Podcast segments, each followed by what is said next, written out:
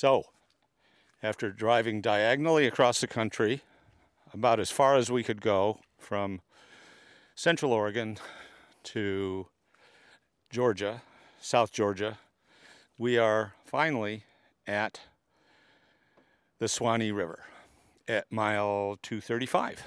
And our plan is to is to paddle south to approximately mile 35, so about 200 miles.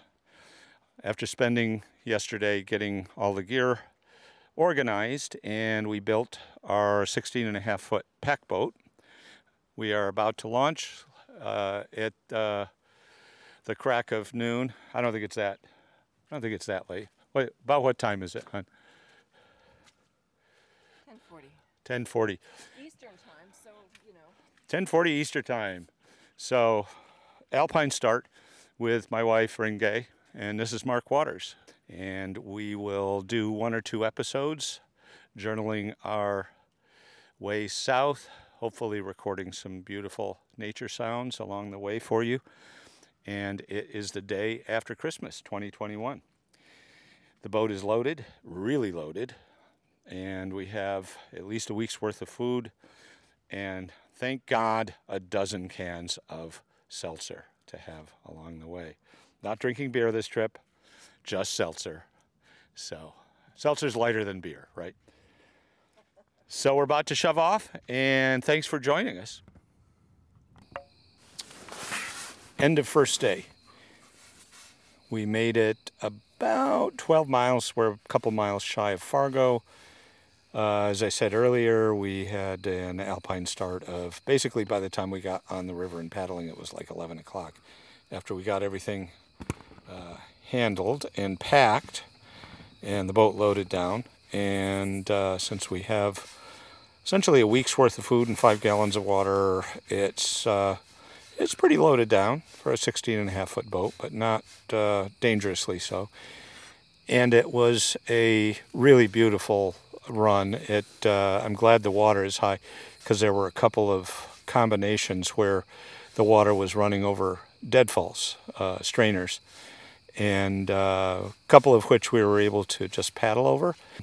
There was a couple that required some very quick zigzagging and uh, drawing and prying to uh, get around safely without getting hung up.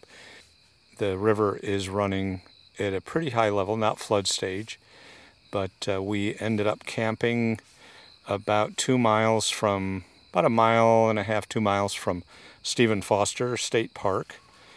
And from what I had been told, the state park, if you're going to camp there on a canoe trip, it's a long schlep from where you get out of the river to where you have to camp and you have to pay.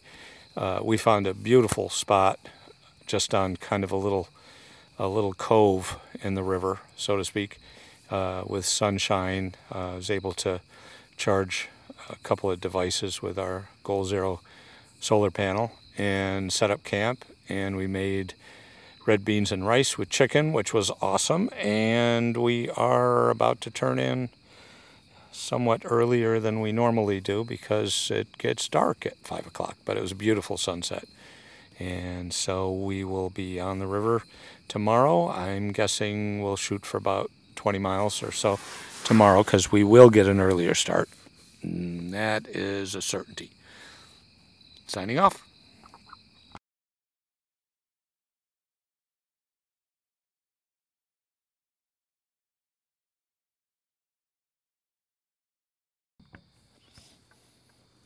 Day two on the Suwannee River, and we accomplished 17 miles today, which doesn't seem like a lot, but you know, we didn't get off until 10 o'clock again. It was really foggy this morning, just like dripping fog. And the fog actually didn't burn off until when was it? Like it started getting sunny around two, one, maybe one o'clock. It was uh, wasn't cloudy all that time, but it was, uh, or it wasn't foggy, but it was cloudy most of the time. And uh, uh, beautiful river, as always. The Suwannee is a wonderful trip. Highly recommend it if you've never done it. and so 17 miles. Uh, we're both uh, more tired than we used to be when we were younger, and we're both more tired than we used to be when we were living in Florida and paddling regularly. But 17 miles is is a pretty good haul. Uh, but we pulled in at 3:30 uh, uh, while on a beautiful white sandy beach with black water. You might be able to hear it. A little bit in the background. And we have a sandy white beach to camp on. We pulled in early so we could get some stuff that was pretty damp from like the tent, rainfly, etc. from uh, from all of the the fog. And it appears to be it's going to be foggy again tomorrow, though maybe not quite as bad. But unseasonably warm for this time of year in December, almost the first of the year. We are having weather in the 70s during the day and a low in the upper 50s and soon it will be in the mid 60s at night, which is really warm even for Florida. When we lived down here several years ago, it was it wasn't usually this nice um, to do paddling this far north at this time of year. But it's been awesome, but we're sore and we're glad to have had a delicious meal of instant mashed potatoes, garlic mashed potatoes, no, uh, cheddar mashed potatoes with um, a uh, package of wild salmon, and we sauteed red bell pepper and onion and put some fresh peas in there and uh, uh, some Trader Joe's spice, and it was quite actually amazing. Things always taste better when you're tired and hungry and in the woods anyway. So we keep turning in at around 7:30 at night. It makes for a very long night, but uh, it's rest well appreciated. So carry on till tomorrow.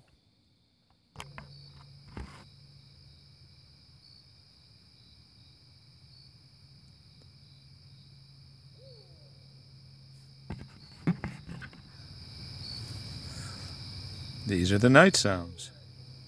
There he goes again. Owl along the Suwannee River. The night sounds here at mile, what are we at? 192. 190. 193, I think we're at. And uh, yeah, we got up this morning and it wasn't, the fog burned off a lot quicker than it has before. And uh, it was uh, it was pleasant not paddling in the dripping fog with the sun out. And uh, so we left, even though we got up earlier and we worked harder and faster. We didn't get on the river and packed up and ready to go until 10 o'clock again. So it's really hard to do when you got so much crap that we do. Um, and uh, it's good crap. I mean, we've got good gear, but you know, we got stuff to be comfortable. Not com- not so comfortable as to. Uh, I didn't bring a cooler, which I've done on other canoe trips, like doing the Green River years ago. We would always bring a cooler with beer and brats because when you're doing the Green River, it's just you've got to have beer and brats. There's just uh, and and ideally some frozen steaks as well.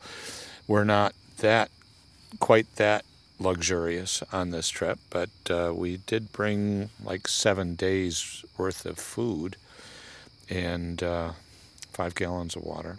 Before we pushed off, I noticed that uh, we found that there were two large piles of bear crap that I don't think it was from last night. I don't think the bear came around last night, but uh, it made me think, hmm, maybe we should hang our food tonight So we did that. We hung the food, and uh, so I feel a little bit safer.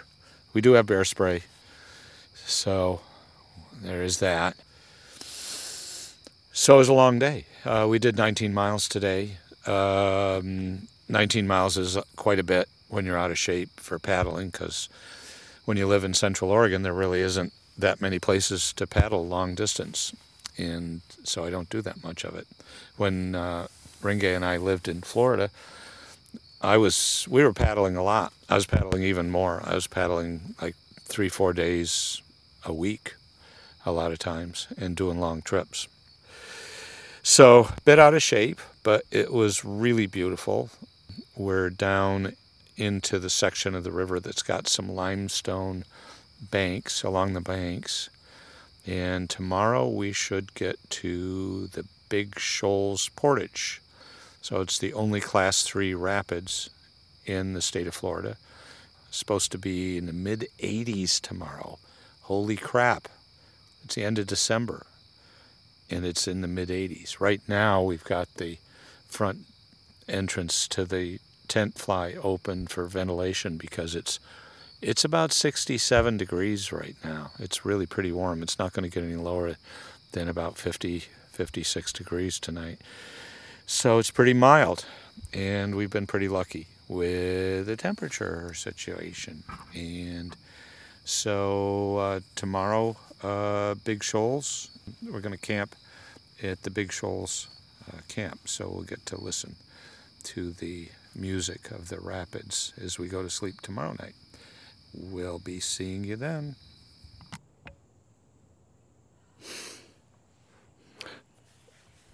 So we skipped a couple of days. And the reason I skipped a couple of days is basically the reason why it has taken me over 10 years to actually start producing a podcast that I've been thinking about doing for like a decade. I've taken recorders on trips, on bicycle tours, and on canoe trips, and sailing, and backpacking trips, even. And uh, with the idea that I would produce a podcast related to one of those sports or subjects or whatever. And what ends up happening is I will be doing the trip and I'll start out with enough energy to actually do some some logs along the way, turn the recorder on, do some recording, relate what went on that day. But what's happened the past few days here on the river is it's been really hot. Like end of December, crazy hot, like in the 80s and like 100% humidity. And we had some killer days. So I'll I'll, I'll back up. I'm going to back up here and uh, uh, recapitulate what went on. So after the third day, uh, we were camped above the river. Um, nice, you know, wild camp. And uh, that day, on day four, we were um, we were heading to Big Big Shoals. It's called Big Shoals because it is shoal and it is big, and it's rated as a Class Three rapid, and it's it's not quite runnable unless you don't mind scratching the crap out of the bottom of whatever boat you got. And if it's a plastic boat and you're whitewater capable, you can maybe make it over without getting tipped over. But there's there's it's really ledgy limestone and quite sharp, so it's not recommended. Um, so we had a we had a moderately long day. I think we did 17, 18 miles to the portage and that was a whole, that's a whole subject in itself, because when we got to um, a takeout area, it was actually uh, there was a sign there for a canoe launch, and I thought it, maybe it was the portage because we've we've done that before. We we've done the upper portion, 70 miles or so of the Suwannee River when we used to live in St. Augustine, Florida. Uh, about 12 years ago, we did that with a friend in uh, in our tandem canoe, my wife and I and um, um, so I remember vaguely, kind of remember this portage. It wasn't wasn't insanely long, but it wasn't real short either. and I wasn't exactly sure where it was. So we got to that. It was kind of confusing. It, it's like, oh, this isn't the portage. So we went further down the river, about a quarter mile. There was a sign that said, uh, for your safety or, or dangerous shoal rapids ahead, uh, portage left 500 feet. So it's really confusing, and I was really pissed off at whatever the sign maker was for the river, and it was a wasn't a hand painted sign. This was a legitimate sign. 500 feet, no. 2,500 feet, yes. So it was really confusing because we went to the left river left and we're paddling along. And it's like uh, this has been 500 feet. 500 feet is like slightly less than two football fields. We went the length of, oh, like I'd say maybe closer to 10 football fields or more. And it was at least a half a mile from where it said 500 feet. And uh, so we, uh, we made it to the takeout. And uh, because we had set up for uh, basically, I've got, I came with five gallons of water that we started with and um, uh, not super light food like some of the stuff I brought is canned. So our, our food weight isn't real low and I knew that was going to be a real son of a bitch um, in the portage. Um, so we we portaged our pack canoe, and um, I I could not find my portage yoke when I left home. So we kind of did a modified two-person portage yoke. In other words, two canoe straps tied at the bow and stern, and uh, carrying it with kind of most of the weight carried by your shoulder. You put the strap over your shoulder. It actually worked pretty good. Um, so we found a, uh, we went past um, halfway, it's about around halfway campsite that's right next to the shoals where you get the nicest river sound. Uh, apologize for not having the, the rapids recorded, but uh, what proceeded after that was kind of a kind of uh, challenging. Um, there was a couple of backpackers that were camped in that site, which wouldn't have been a good site anyways, because we wanted to get uh, a campsite right next to where we were going to put in the next morning. So we dropped the boat at a very nice campsite, um, about 150 feet from the river.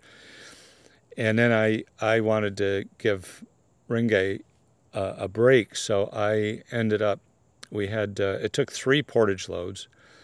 Uh, first portage bag, guessing 60 pounds, and uh, carried a couple paddles and it um, the the the Portage Trail is washed out.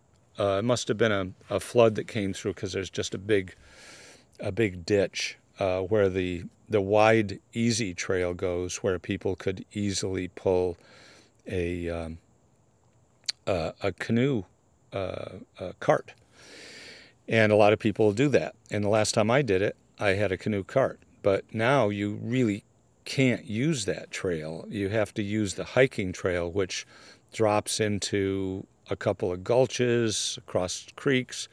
There's a really steep section for about eight or 10 feet that's filled with like ruts.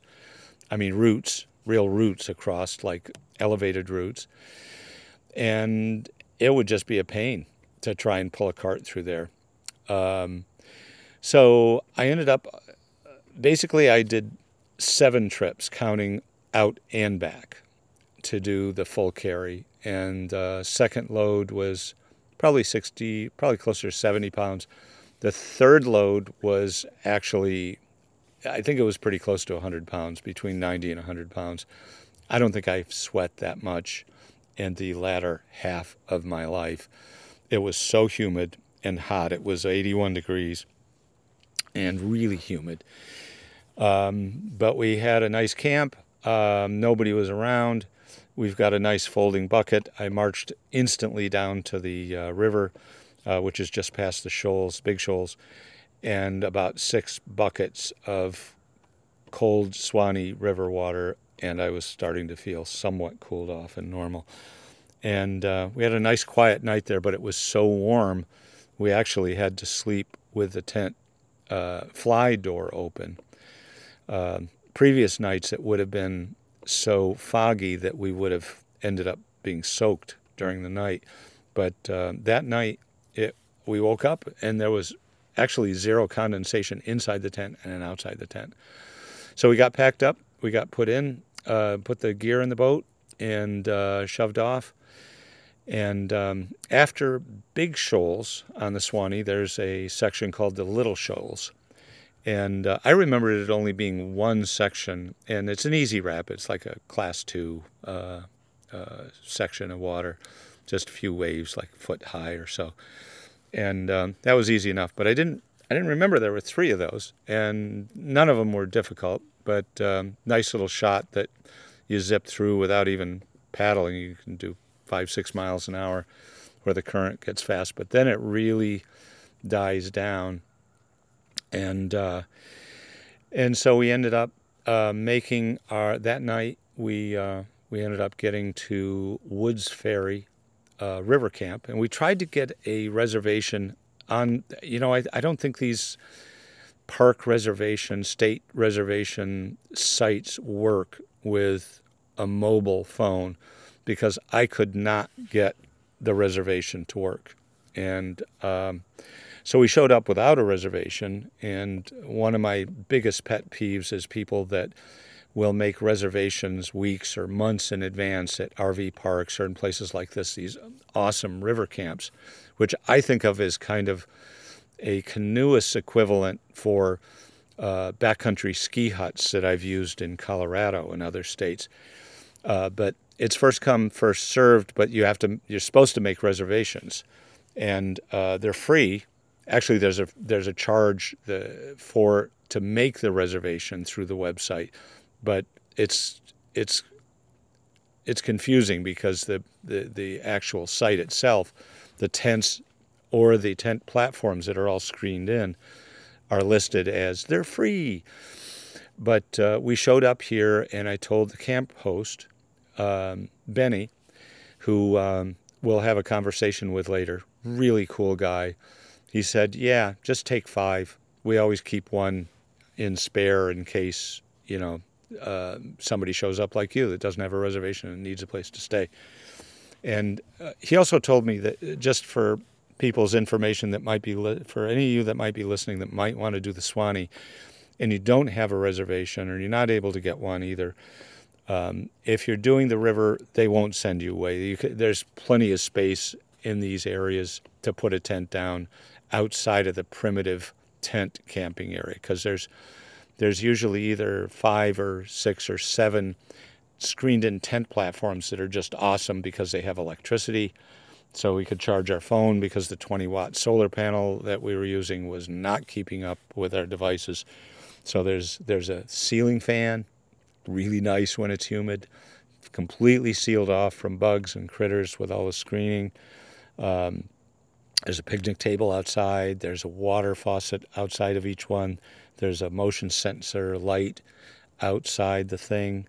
Uh, wood floor, so you can either set your tent up inside or just sleep on the floor like we did. Uh, so ten, uh, Benny told us to take um, take number five, and um, that's what we did. And interestingly enough, um, it, from looking at the website that I was able to look at all of the reservations, there was no tent platforms listed as open and only uh, two tent primitive sites open.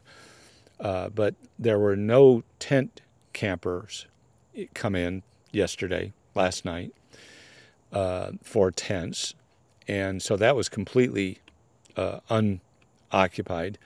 And out of the five tent platforms, there were two of them that never showed up.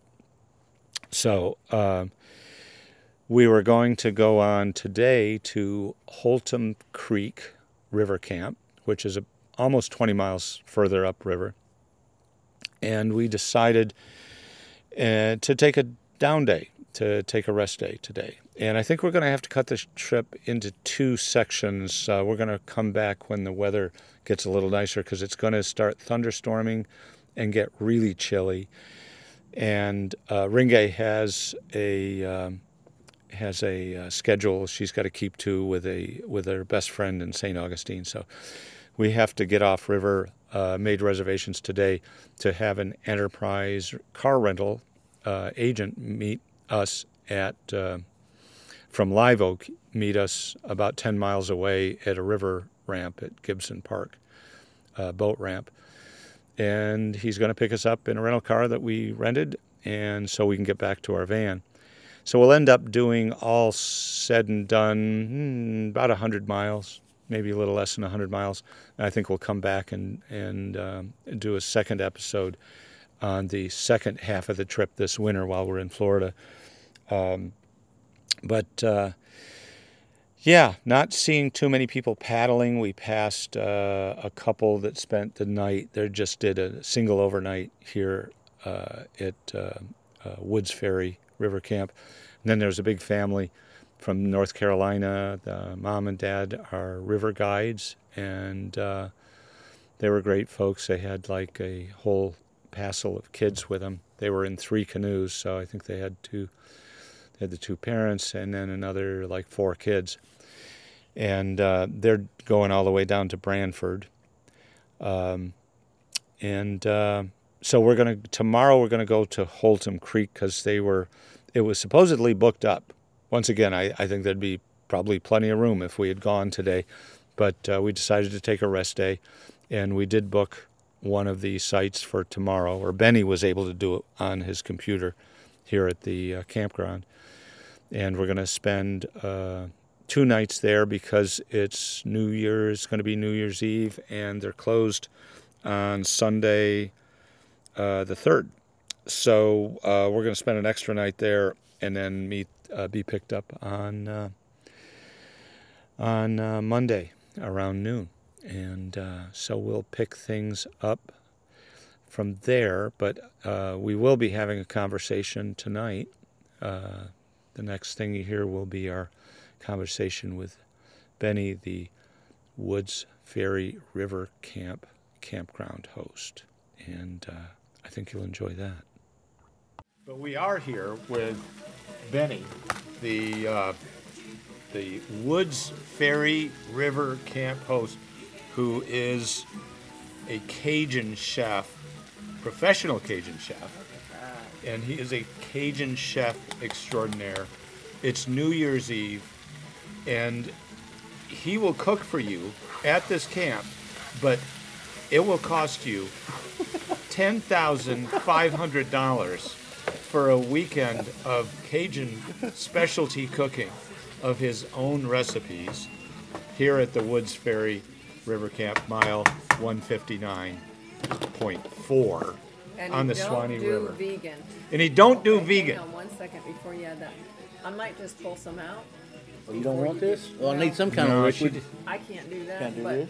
Sure, I don't care if you want beer in there. Beer's fine with me. I just don't do fine. beef. She can't do the beef. But yeah, are you happy with beer? Beer's wonderful in food. I could put it in there all the time. I love it. Yeah, there's beer in I'm my uh, in my beer. green and red chili.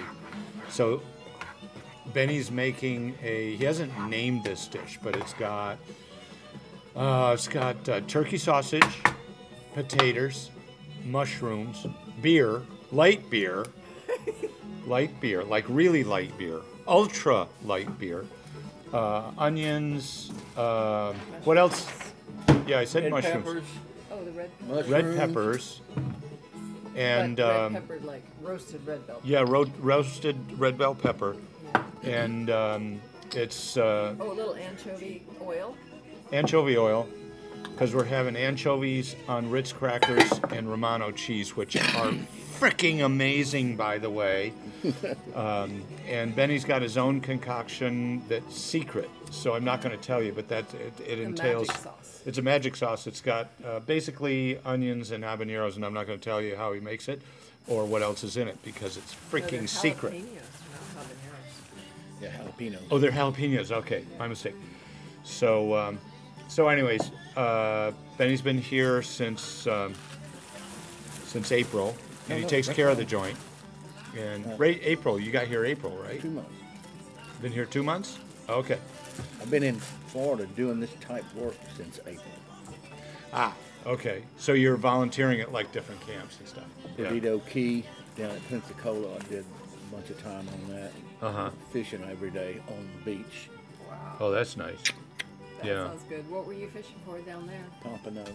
You know those pompano I showed you in that Pompano. picture? Yeah. That to me is the best eating fish in the Gulf, and that's where you go to catch them. So So do you know about something in advance, or do you go down there and fish for the thing, and then create a beautiful dish around? yeah, I, Either yeah, way. I, I will do it either way. You know, a lot of times it depends on what people's sensibilities are. Like you don't want this, so I'll put some beer in there. They push me one way or another because if, if you just know how to not put too much of anything in something, it's hard to really make it bad. You know what Yeah. I'm saying? Now, but I'm guilty about putting too much onion in everything I cook because Oh, I I, do that too. Onion's great. It's it's hard to put too much onion in. But one of the things she's she's done in the past that uh, continually surprised me, she will tell me about a dish she wants to make, mm-hmm. and my sensibilities are, oh my God, that's that's not going to work. That's going to suck. That's going to be horrible. and I've learned after several years, after 20 years of being together, to shut shut my mouth because trust it. because Yeah, that's right. so many times she has told me what she's making and I'm going, no, that's that's gonna that's just not gonna work. And I'll eat it and it's like one of the best things I've ever eaten in my life. So, you do vegan all only? I don't. Oh, no, no, I'm not no. vegan. Um, but I'm. She does cook pretty healthy. Vegetarian these Yeah. days. Well, this is actually pretty healthy. The, I mean, I the worst thing, great. the worst thing in it is the turkey. The turkey. Now, what I usually use, because you said you won't eat pork, is Jimmy Dean's hot sausage, Oh, and I chop it all up in there and for Okay. breakfast. You know, Yeah. I love the taste of breakfast sausage. Uh, yeah, I do too. Yeah. So because on your- you, we did turkey. Oh, It'll be thank fun. you. Is that so? Is Jimmy Dean's uh, pork sausage? Is that on your list of doctor approved? No, it's not. I wouldn't have guessed But so. I, but I you have gotta some have to over have- there. Occasionally, I have to break the rules. I Yeah, mean, you gotta have something that just makes your mouth happy. right. Yeah. Well, Go ahead. Benny is probably the best storyteller that I have ever met and befriended. Um, wonderful, amazing stories about his experiences, commercial fishing, and so forth. So, what's been like?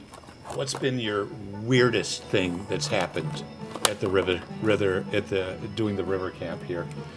During the river camp, what is the weirdest thing? Like with people coming in, what's what's like the the weirdest experience you You get had? any nudists showing up, just no clothes on at all, just like, oh, we're here doing our natural thing. that would be fun. Nobody, you know, I, I wouldn't mind that a bit. Go ahead, but you Depends know, on who it is. Depends on depends on the nude. yeah, we're just having fun. no, I, I don't. I, I really, I haven't had a whole lot happen here. It's been kind of quiet. It's been mild.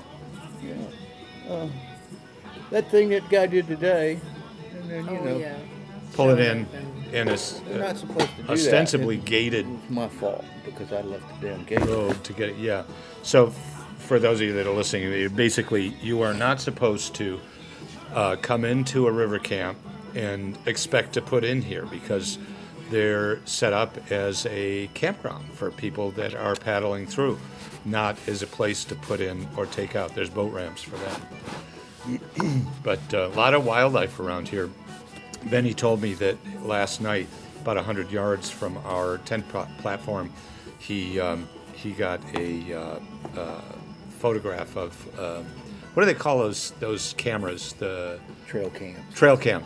He had, uh, uh, on his trail cam, he got uh, two red foxes, which is really awesome. At the same time, you don't know, you know, normally see them together.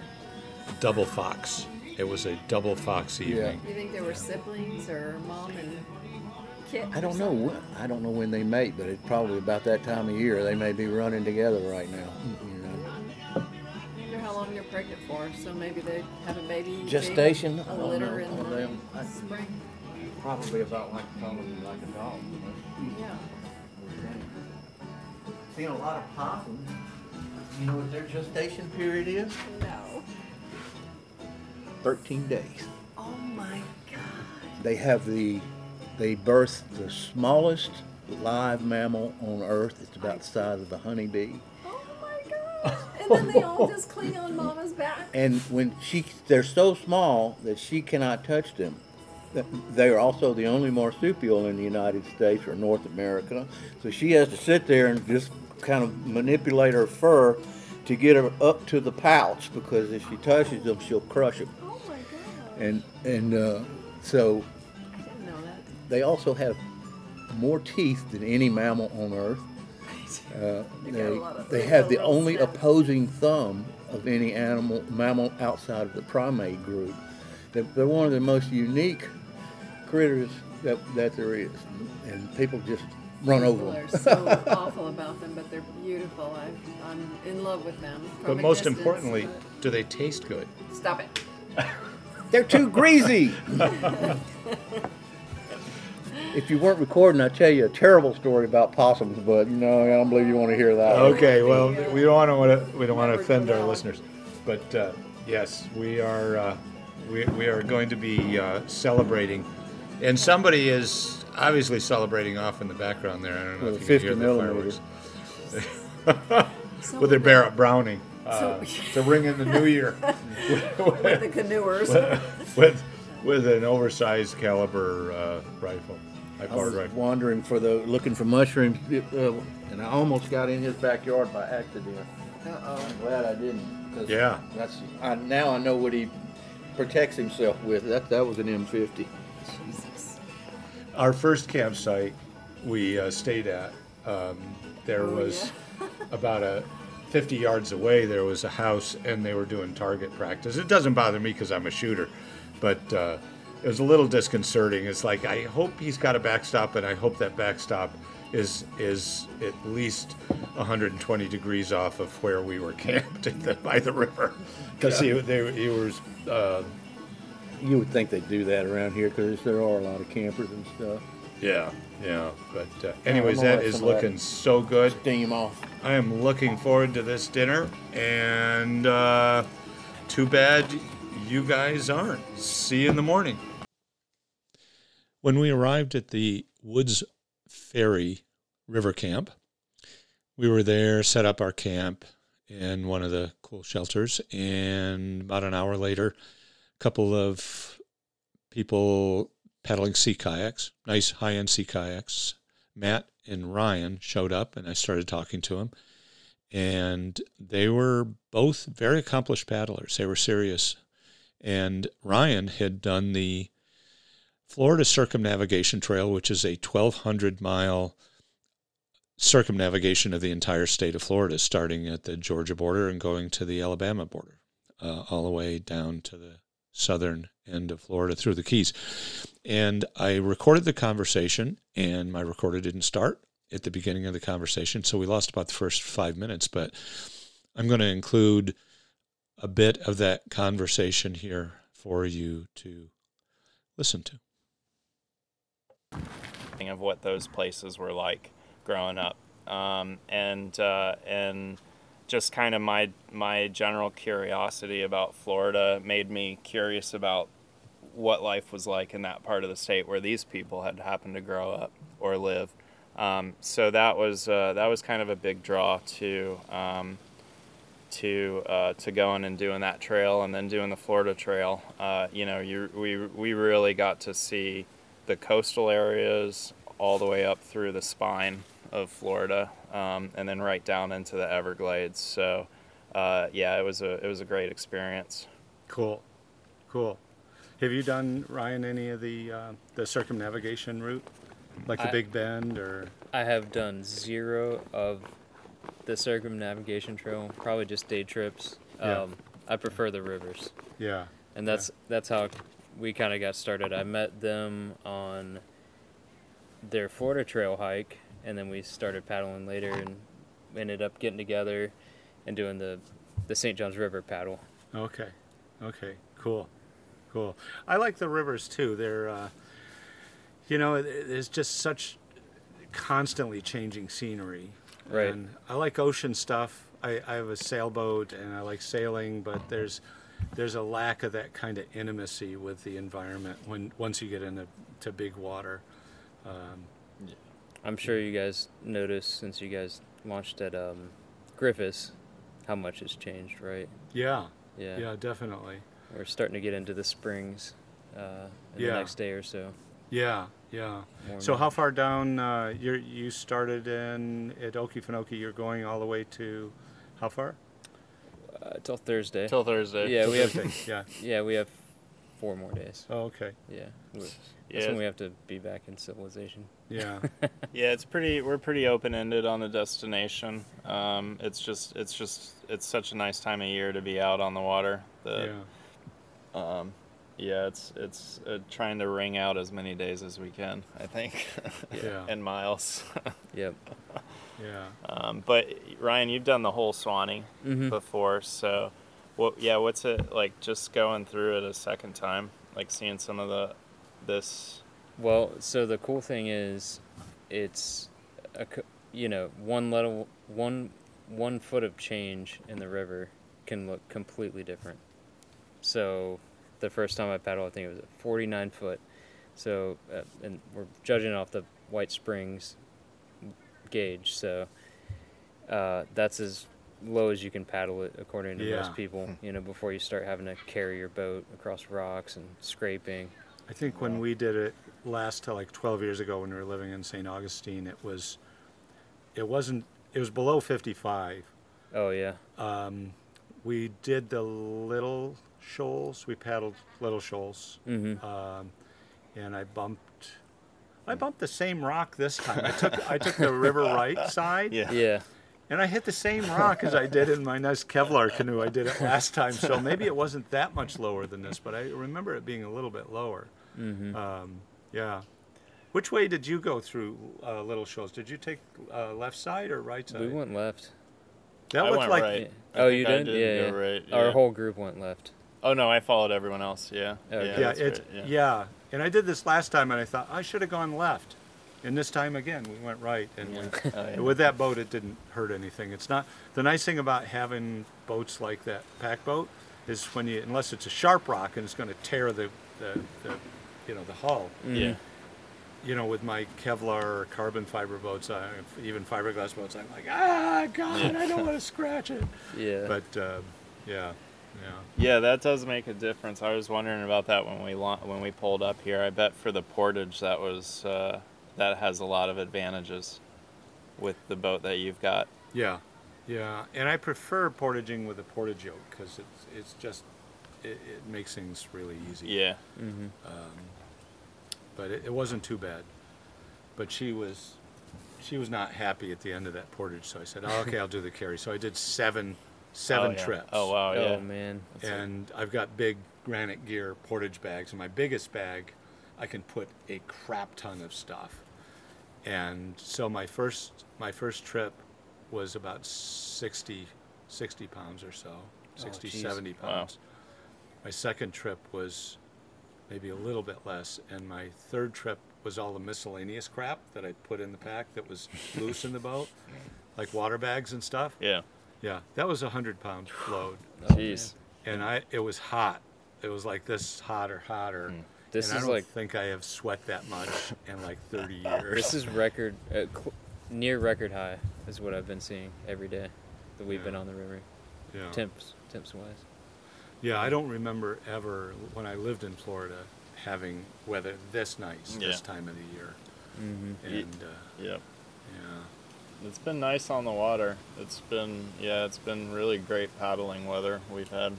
yeah, yeah. It's been nice to like you know once you get past where the collection of people were back at the state park Mhm. there and everybody I don't know Mhm. if people were swimming when you went by but we got past there and you go a little few miles down and we can just go swimming in private you Yeah. know and it's just Mm-hmm. and we went swimming down here today Oh, It's, nice. uh, yeah I imagine the water temperatures, you know, with your guys' time in Oregon, this is probably pretty nice and comfortable. yeah it's well you get have you guys swam at all since you left Um, unintentionally, I ran the shoals in uh, a friend's wide. you did big shoals Yeah, in a wide open uh, plastic boat, and the f- yeah. first drop, it it you know it took on Yeah. the entire cockpit full of water and Yeah. flipped. So. Oh no! Yeah. Did you scrape yourself up? That oh rock yeah, is yeah. I'm horrible. all, I'm all banged up. Yeah. Oh my God, Ryan! Yeah. that's crazy. One of us made it completely two runs. cleanly, like before then. So I was like, oh, you know, it looks great. It looks easy, but well, I was looking at that, and it's. I'm trying to. I was looking at it, seeing if there is there a clean line to get through where you're not going over like rock ledges. It's gonna. the first guy you? to run it hit bottom on the second drop, and like, yeah, Yeah. It, it wasn't pretty, but he made it. And then I said, "Eh, you know, what do you think about the half? They had a half spray skirt that was just actually they had a cockpit cover that they had rigged up as like a half spray skirt. Yeah. And uh, I was like, "Do you think this makes a difference?" And he goes, "Ah, no, it, it wouldn't have helped." Well, guess what? The Yeah. entire boat filled up on the first drop. Yeah. Yeah. Oh my But yeah, I hit every rock. Uh, yeah, it was fun. Jeez. No broken bones, so Yeah. just a broken ego. Yeah, well, I'm glad you didn't hit your head or anything. Yeah, that, right. That limestone is nasty. It is. Very yeah. sharp. Yeah, the water was really running through there. Uh, but it's New Year's Eve. So Yep. some entertainment for the evening, a little bit of fireworks. So what's your next? You guys' next big trip? You Oh think man, we're talking about um, the collective group that we paddle with every year. We're talking about the Boundary Waters, the Green River, and the Kissimmee in Florida has come up. I think a Yeah. couple times. Yeah, I think there's interest in doing the Kissimmee, especially after a lot of the restoration work has been done and it's not really channelized anymore. So Uh, how how far is that? I've never been on that. I don't No, know the total it's- length. It's yeah. it's not it's not very long. Maybe seventy miles. Yeah, I would guess between 60 and 100. Yeah. Yeah, probably closer. Uh, yeah, closer towards that 80, 100 miles because it really does have some some winds. Mm-hmm. Um, and the Florida Trail runs through the Kissimmee Prairie section there, and a few other wildlife management areas that have some good stretches. And then there's Avon Park, which is the Air Force bombing area. Mm-hmm. Um, so it's a it's it's it's it's a really pretty part of the state. Um, very savanna-like, huge oak trees, wild boar, giant diamondback rattlesnakes, um, just just uh, yeah, swallowtail kites and bald eagles and Any decent campsites?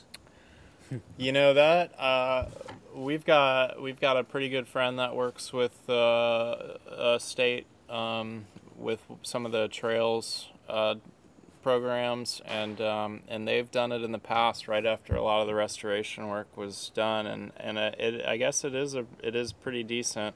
Um, the the wildlife management areas that come up along the edges of the rivers have group camps and have primitive campsites Oh, nice. mostly developed for hikers, um, but uh, but but I believe there is river access to them.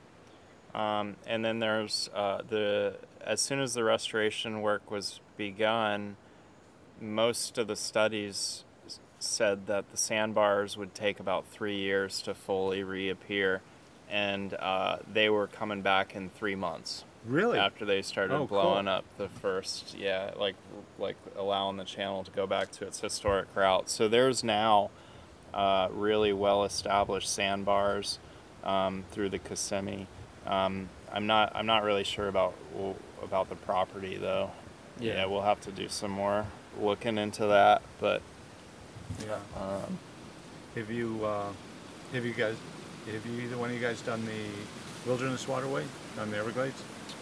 um, Well, you went through there when you were, you know, doing the whole circumnavigation. Yeah, I've done. I did the coastal route uh, when I did um, when when I came across, and so I cut across from Big Pine Key in the Keys, Mm-hmm. and it was a 27 mile crossing, and stayed um, at Rabbit Key and then Carl Ross Key, Mm-hmm. um, and then we hit Cape Sable, which is the southernmost point. Yeah, I've camped there before. Yeah, Oh, yeah. really, really awesome beach line Yeah. there.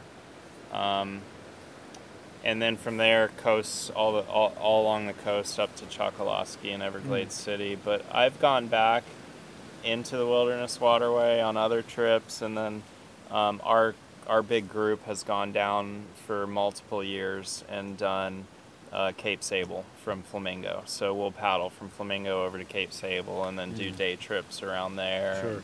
up into Lake Ingraham and stuff. Um, and yeah, it's it's the Everglades is awesome. It's uh, it's really uh, a really really um, unique place.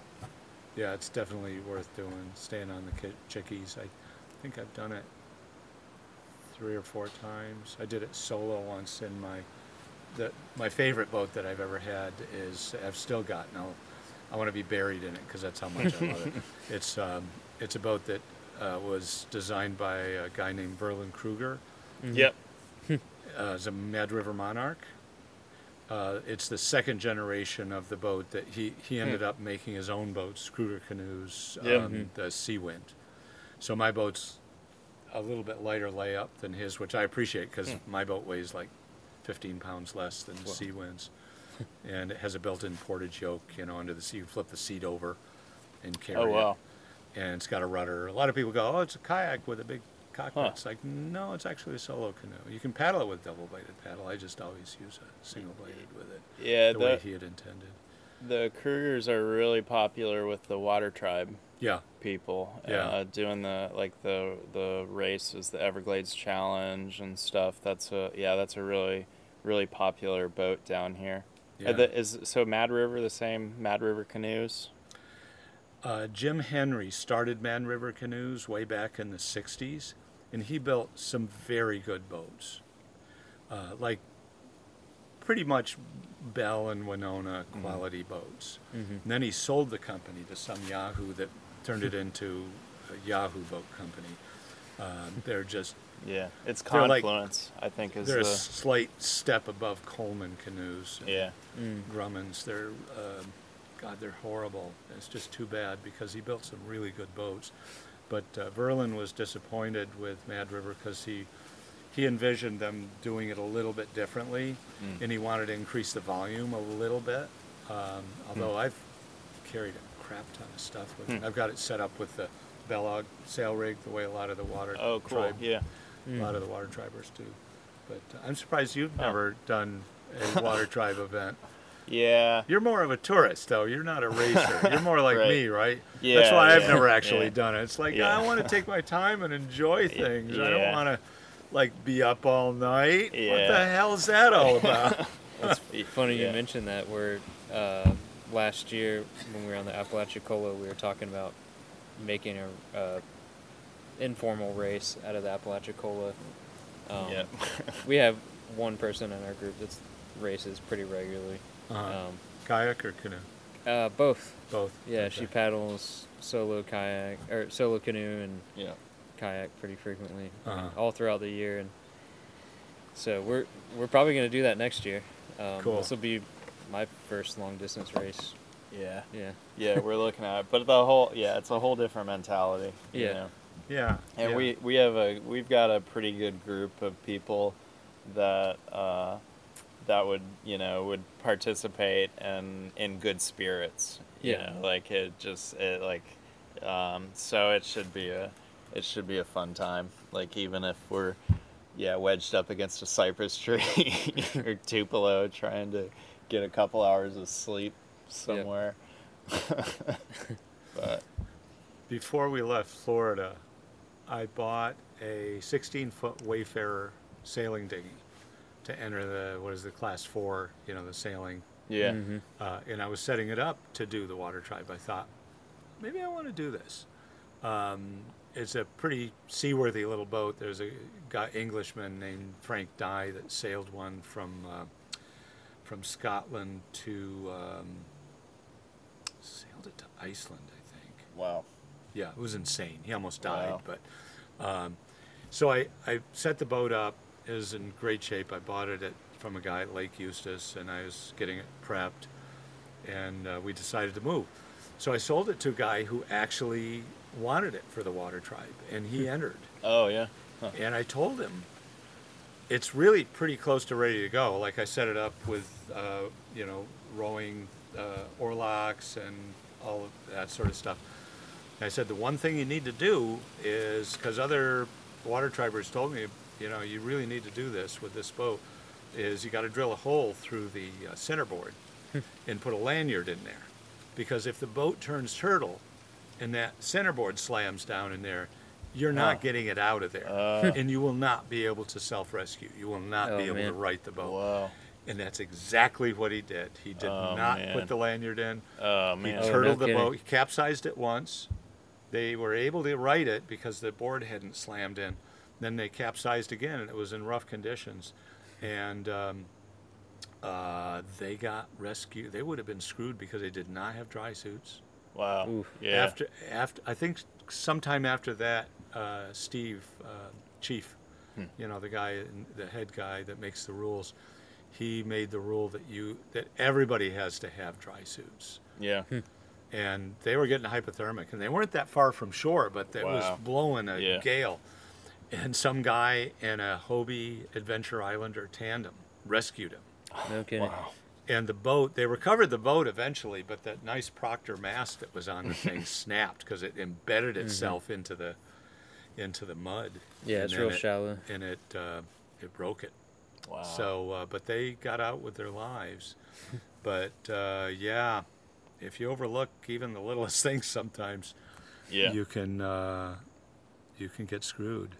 Yeah, yeah, that's uh the and and with those types of races there's just, you know, you really have to have pretty uh a clear mental, you know, idea of what you're doing and what's like in in those situations like the exhaustion and everything can I'm sure take a toll. Yeah, The last year there was quite a few. They had some. They had really really nasty weather for the last Everglades Challenge, uh, and I remember there were um, there were quite a quite a few people that I think uh, bailed out. Um, I, some had to be rescued. yeah, I thought there was a rescue. This at it was least either one. last year or the year before. Hmm. There was a guy in. God, I'm trying to remember what kind of boat it was. It might have been a Sea Pearl, uh, 21. We used to have one of those. Hmm. They're not great boats if you capsize it because you're not going to self-rescue a Oh, Sea yeah. Pearl. But he, uh, yeah, I think it was a Sea Pearl. He, Hmm. he was lost at sea. They found his boat. They didn't find him. Man. But No uh, kidding. yeah, uh, but I forgot to mention we are at Holton Creek River Camp, and we're talking again with Matt and uh, Ryan from North Florida. Um, both awesome sea kayakers, done a lot of big trips, and uh, I want to thank them for uh, talking with me for the uh, for the podcast. So Yeah, I'm glad to glad to glad to be here. I'm glad Yeah. to be uh, at camp. the Yeah, St. John's too just is is an awesome. It really is an awesome river. Uh, that changes a lot and has a ton of history from the upper marsh all the way out to the Atlantic. Uh, it's an under paddled river. Um, well, maybe I got to give a second thought. yeah, Yeah. I would.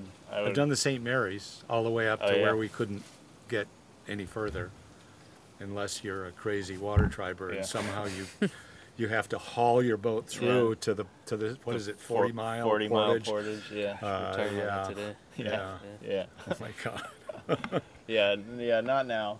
It looks like We'll the battery is almost out, so I'm gonna I'm gonna kill it. Yes, we're recording, even though the wind has come up, and it's always a headwind on the river. But we're not struggling. We're just paddling, and we're cruising in perfect sync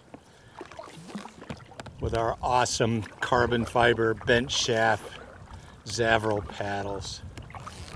So we're about maybe an hour from Holton Creek. And I hope the wind noise isn't too much. Uh, about an hour on the river from Holton Creek, where we're going to spend the night. After having a rest day, having New Year's Eve off at Woods Ferry with our new friend Benny. Benny the chef made an amazing dinner for us last night. His own creation. He's a brilliant Cajun chef. One thing I didn't mention is that he has won a national gumbo championship and several awards. And he has been on the uh, a few years ago on the em, uh, the Emeril show um, and on Food Network. So that was fun. So we just a little while ago we had a we went past the Spirit of Suwannee State Park and that was a zoo. We went a couple miles further and it was back to pretty much pure wilderness and had a skinny dip in the river which seems to be getting either the river's getting warmer or I'm we are both getting more used to just jumping in the water.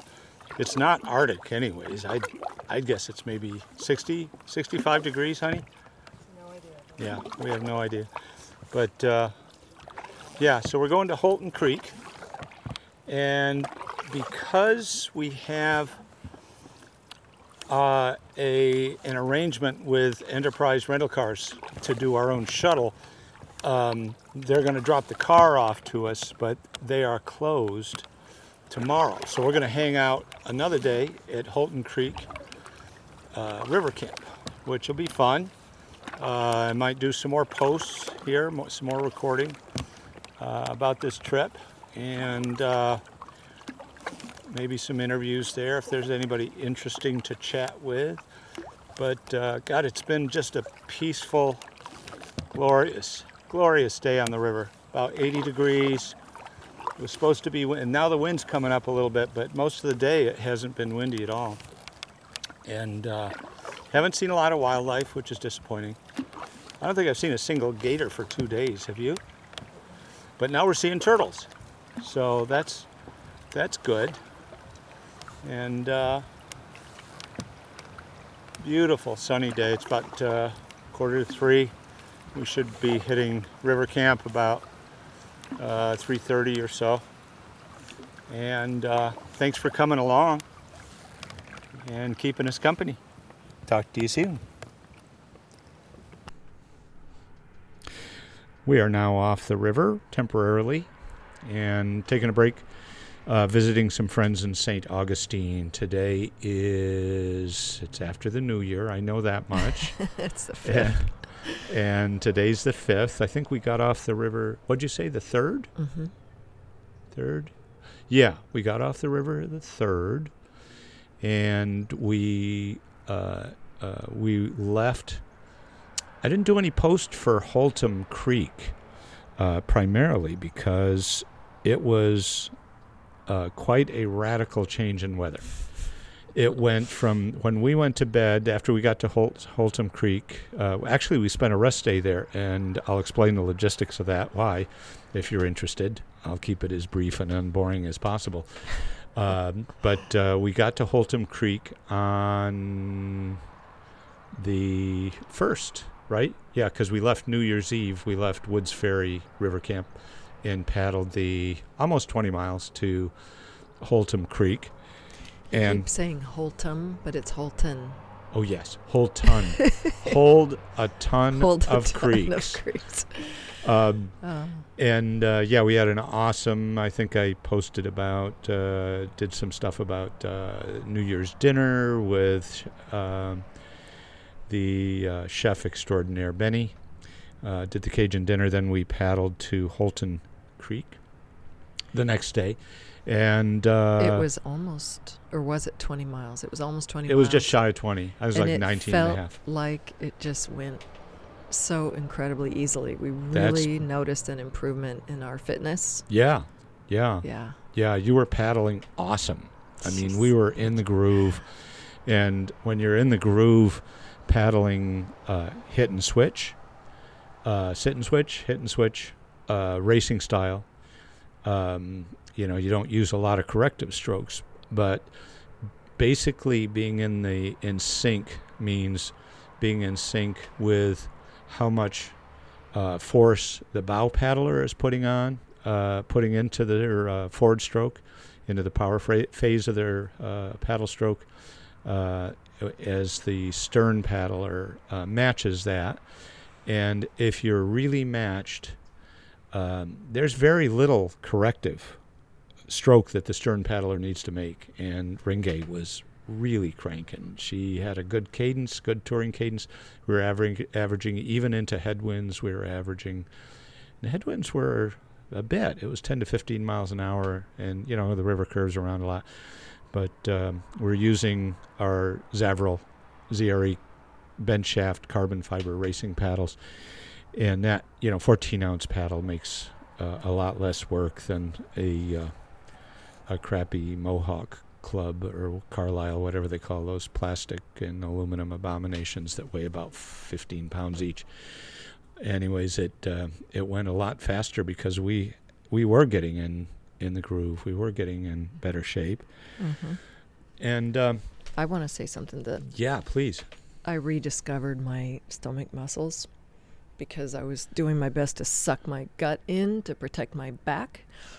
Because maybe because my paddle was a little too long, um, maybe not, but I was trying to have good form and not make a big splash as I paddled and get that torso rotation in there and do all the things with a uh, husband who's a canoe instructor watching me closely from behind. Um, and I just wanted to protect my back because I could definitely feel I, I was doing a little bit of like forward and backing motion to get added depth of power in my stroke. And More drive. More drive, thank you. Driving that, Driving that that blade down into the water. Yeah. Yeah, and uh, could definitely feel my back in different places, my spine, and um, yeah, it's one of those things where I think middle-aged people can really hurt ourselves because if we haven't targeted specific mus- muscle groups for a long time, as I kind of have it, um, it could be easy to just really overdo it, and the next day you literally can't get up. So I didn't want that to happen. I knew we had some amount of days and we weren't even sure exactly when we were coming out but anyway after what happened the night of the second we were cl- quite clear it was time to get out on the third Yeah. do you want to tell them what happened Yeah, I'll talk about the weather, but before I forget, you know what being in sync means, uh, uh, practically speaking, is when Renge and I are in sync with each other, or I'm in sync with her, because she can't see me, I can see her, so I'm matching her. So the instant her blade hits the water uh, for the power stroke, I'm doing the same. And what that means, what it translates to, is instead of having to uh, call hut to switch sides so that the boat because the, the the canoe with the stern paddler say on the paddling on the right side the canoe is going to have a tendency to veer to the left.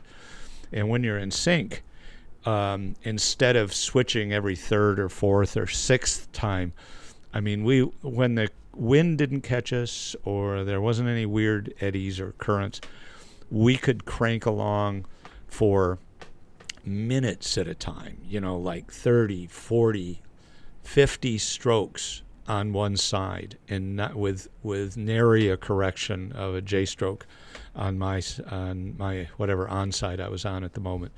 We would just go straight.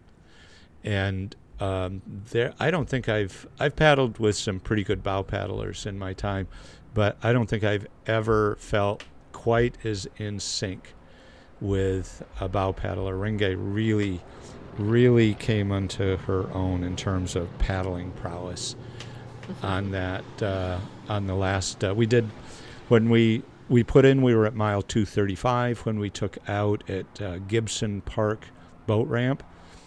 We had done. Uh, we were at mile 135, river mile 135 and uh, that means we did 100 miles. I want to go back as soon as we're able to, and the weather it makes for the most pleasant time paddling because if we've got two months down here, why not?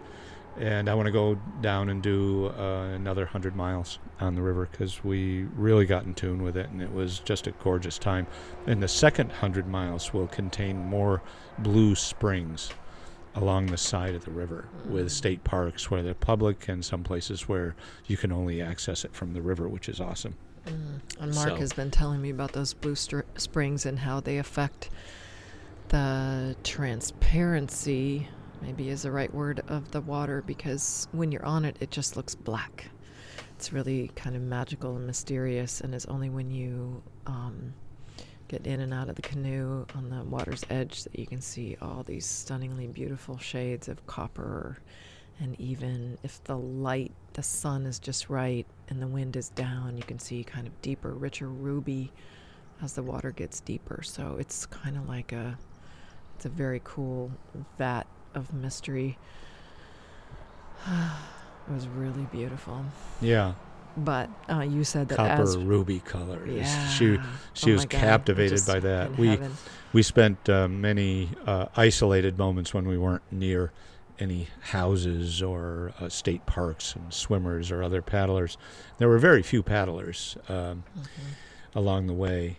Uh, the whole trip Which, by the way, is went for swims, is what I was going to say. Some Sorry, wonderful yeah. skinny dipping swims. Well, I want you to say more about that, but I just wanted to add that that is so typically our experience when we do these incredible winter trips in Arizona, in Florida, in even in back home in Central Oregon and surrounding states. So often when we're out overlanding um, or whatever we're doing, it's like, where are the other people?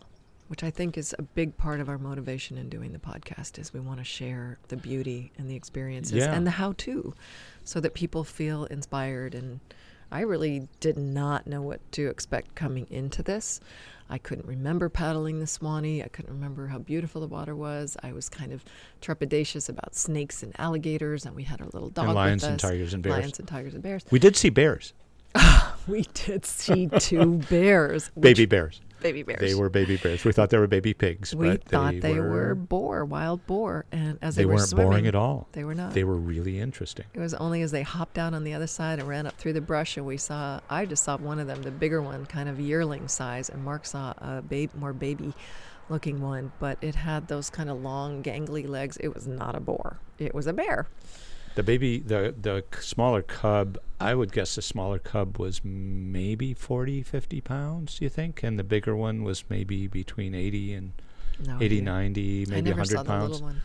Um, yeah, yeah, it was, uh, their, just their head was above the water and they looked kind of pig snoutish. And I thought, oh, a couple of black boars. And they, they got out and bolted up the bank. And that was really cool. Yeah. And um, so most of the weather, you know, first few days was, I think I mentioned in previous um, uh, posts I've done here on this trip that lots of fog, just really just damp, dank mornings, just everything sopping wet and kind of misting. And um, uh, but the last couple of days, we had really nice warm weather and sunny. And as a matter of fact, uh, the last night we were at Holton Creek uh, on the tent platform. Uh, it was uh, it was so hot. I was sleeping under basically under nothing. I had nothing over me for hours, and then the weather Wait, moved in. One second, just Yeah. that it wasn't literally that hot.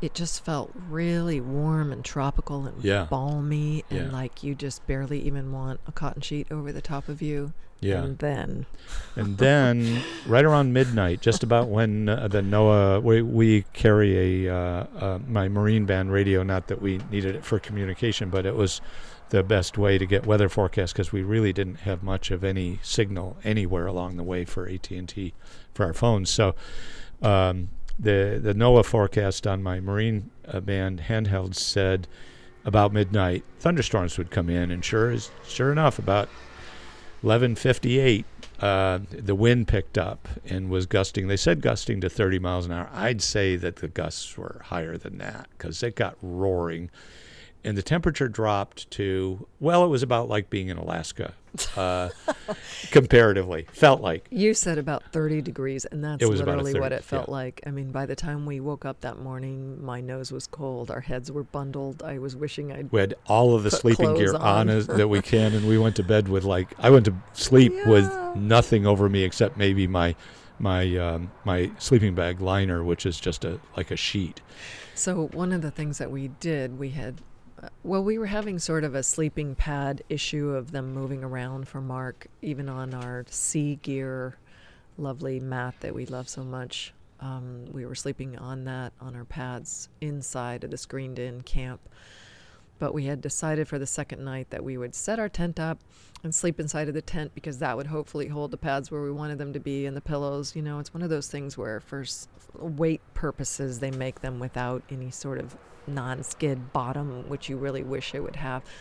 So they were moving around on their own. Like So- a skating rink. it's like sleeping on a skating rink. So stupid. Every time you move, the, the pad would be like. and we're side sleepers, so you know we're turning from side to side. The thing's like That in So- combination with the, the demonic squirrels from hell in the attic, uh, running back and forth and fighting and basically like speaking in demonic voices. No. Well, they were demonic squirrel voices. Son of a bitch, you little bastards. Send my Where are my fig Newtons? Where are my notes? You're So we that kept me awake. Of course, So- Renge sleeps harder than me. And the next day, we got from the campground host, we got some aluminum foil, yeah. and to no avail. Tried to jam. I saw the one place that looked like it was possible that they were getting in to the attic, like above the ceiling and below the roof of the tent platform. And uh, so we we got a ladder and and jammed some uh, aluminum foil up there to keep from getting up there. Uh, but they have some sort of secret entrance, or because they're demonic, they're it's able a portal. to. It's a port. They have an interdimensional portal, you know, like like Bigfoot. It it can dematerialize outside the roof and materialize in the attic. So, yeah, yeah, it was eerie and uh, and and frightening all at the same time. I think we're off track. Yeah. So back to what I was saying, which was that uh, we had set up our tent, we slept in our tent, and luckily we had at least done that much.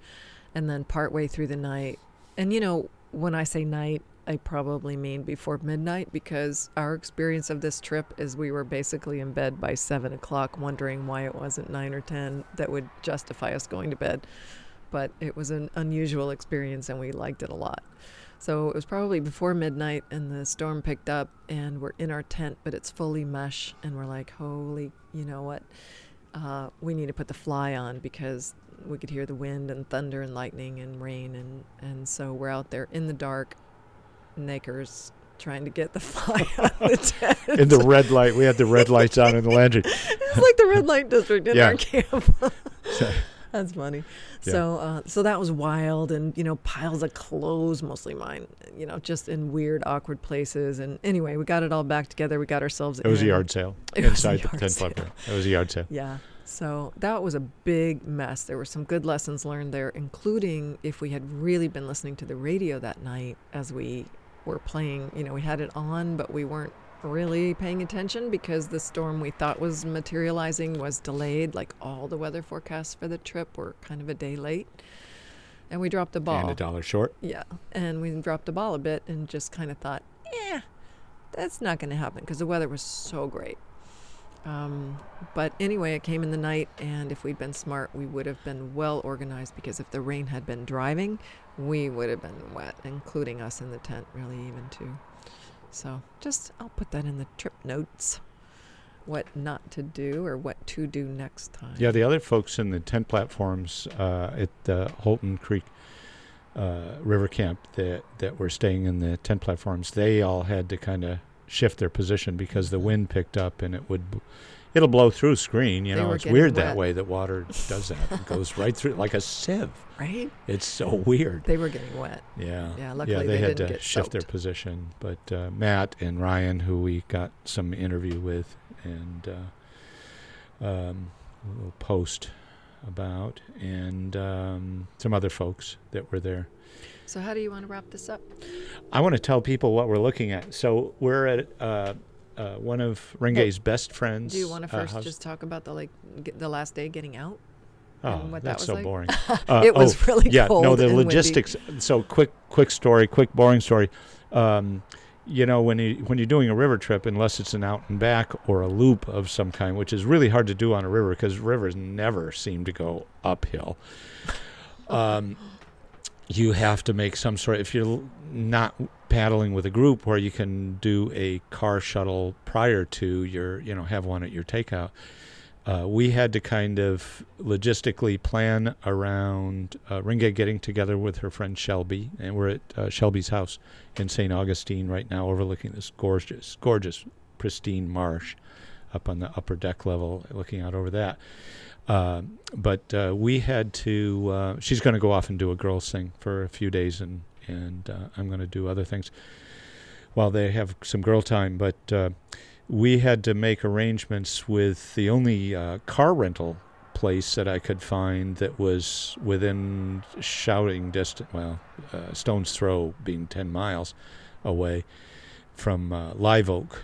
it was about a ten mile uh, trip from Live Oak for the Enterprise car rental agent John, who was generous enough to drive that far with our SUV that we rented, uh, Jeep, to load all our crap in. And we took our, our boat apart, put it in the boat bag, carried the boat bag with me the whole time so that we could just pack everything in the boat bag and throw it in the back of the Jeep. And we dropped him off and uh, drove back up to Griffis Fish Camp, uh, where we left our um, uh, sportsmobile van and um, spent the night there. Then the next day we returned the rental car to Live Oak and uh, within our 24 hour allotment and wasn't cheap. We got you know we after gas and insurance the rental was about 160 bucks but it was still I mean just to consider this as an option if you're doing river trips if you if it's possible to do a, a car rental like what we did it will, if there are any liveries or canoe uh, shuttle services around, chances are you will spend less, even for like the, I think it was 160 bucks for the gas and the insurance and the rental for the SUV. You will probably spend less for two people to do a car rental than you will for a shuttle service, if that makes a difference. I, I'm guessing if we'd gotten a, a, shuttle service to shuttle us the hour and a half back to our van, uh, you know, uh, 100 river miles away, it was less than that by road, uh, it could have been at least double what we paid. You know, I was looking at shuttle prices. And It's like, holy crap, they really charge a lot. So, anyways, that's uh, a way to consider doing it for your next river trip if it uh, applies. So, uh, yeah, I think we're going to sign off. And anything else you want to say? Um, at some point, I think we should just talk about sort of our overview of the experience and. It was awesome. Thank you very much. Yes, it was really Thank you. beautiful and magical, and we highly recommend it. And I made some notes along the way, and I'll put those in the you know the show notes, whatever, for what they're worth. Um, I don't know much and so some of you will undoubtedly know a whole lot more than I do, and some of that will be unnecessary for you. But I mean, just one of my happiest experiences of the whole trip was I didn't know what to expect from um, the edges of the river. So I thought I might need water shoes and mm, sandals and whatever. And it turned out without exception. There were no stickers, there were no sharp rocks. It was all just this super soft, beautiful sand. There were bears. There were bears, but there, but nothing else bad. Just baby bears. And um, no going, snakes. Going in the winter, yeah, going in the winter. One psycho gator. that's right. That's a story for later. um, going in the winter, as we did, um, I think the snakes and the gators were pretty chilly, so we didn't worry about them even when we ended up dipping further into the black looking water uh, rather than taking a bucket and dumping it over ourselves on the on the edge of the river. But it just delighted me like we could have bare feet the whole time. Even walking up a semi white sand beach uh, there were a lot of leaves down and that made for a nice softness as well. And just no stickers. I mean we come from central oregon where goat head thorns and various sharp rocks and stuff make for not happy white tender paw, northern tender paws. Um, so that was just just really lovely. Yeah, lots of beauty. Um, but anyway, we can talk more about that later. Yeah. Well, Suwannee is the the indigenous uh, uh, natives word for awesome effing canoe trip. that's what. That's, That's- right. That's how that That's translates. what. Yeah. If you translate Suwannee, it's oh yeah, that's awesome effing canoe trip. Must do. Best in North Florida. Signing off. Thanks for putting up with us and listening. Until next time, it's Mark. And Renge. Thank you very much. Ciao.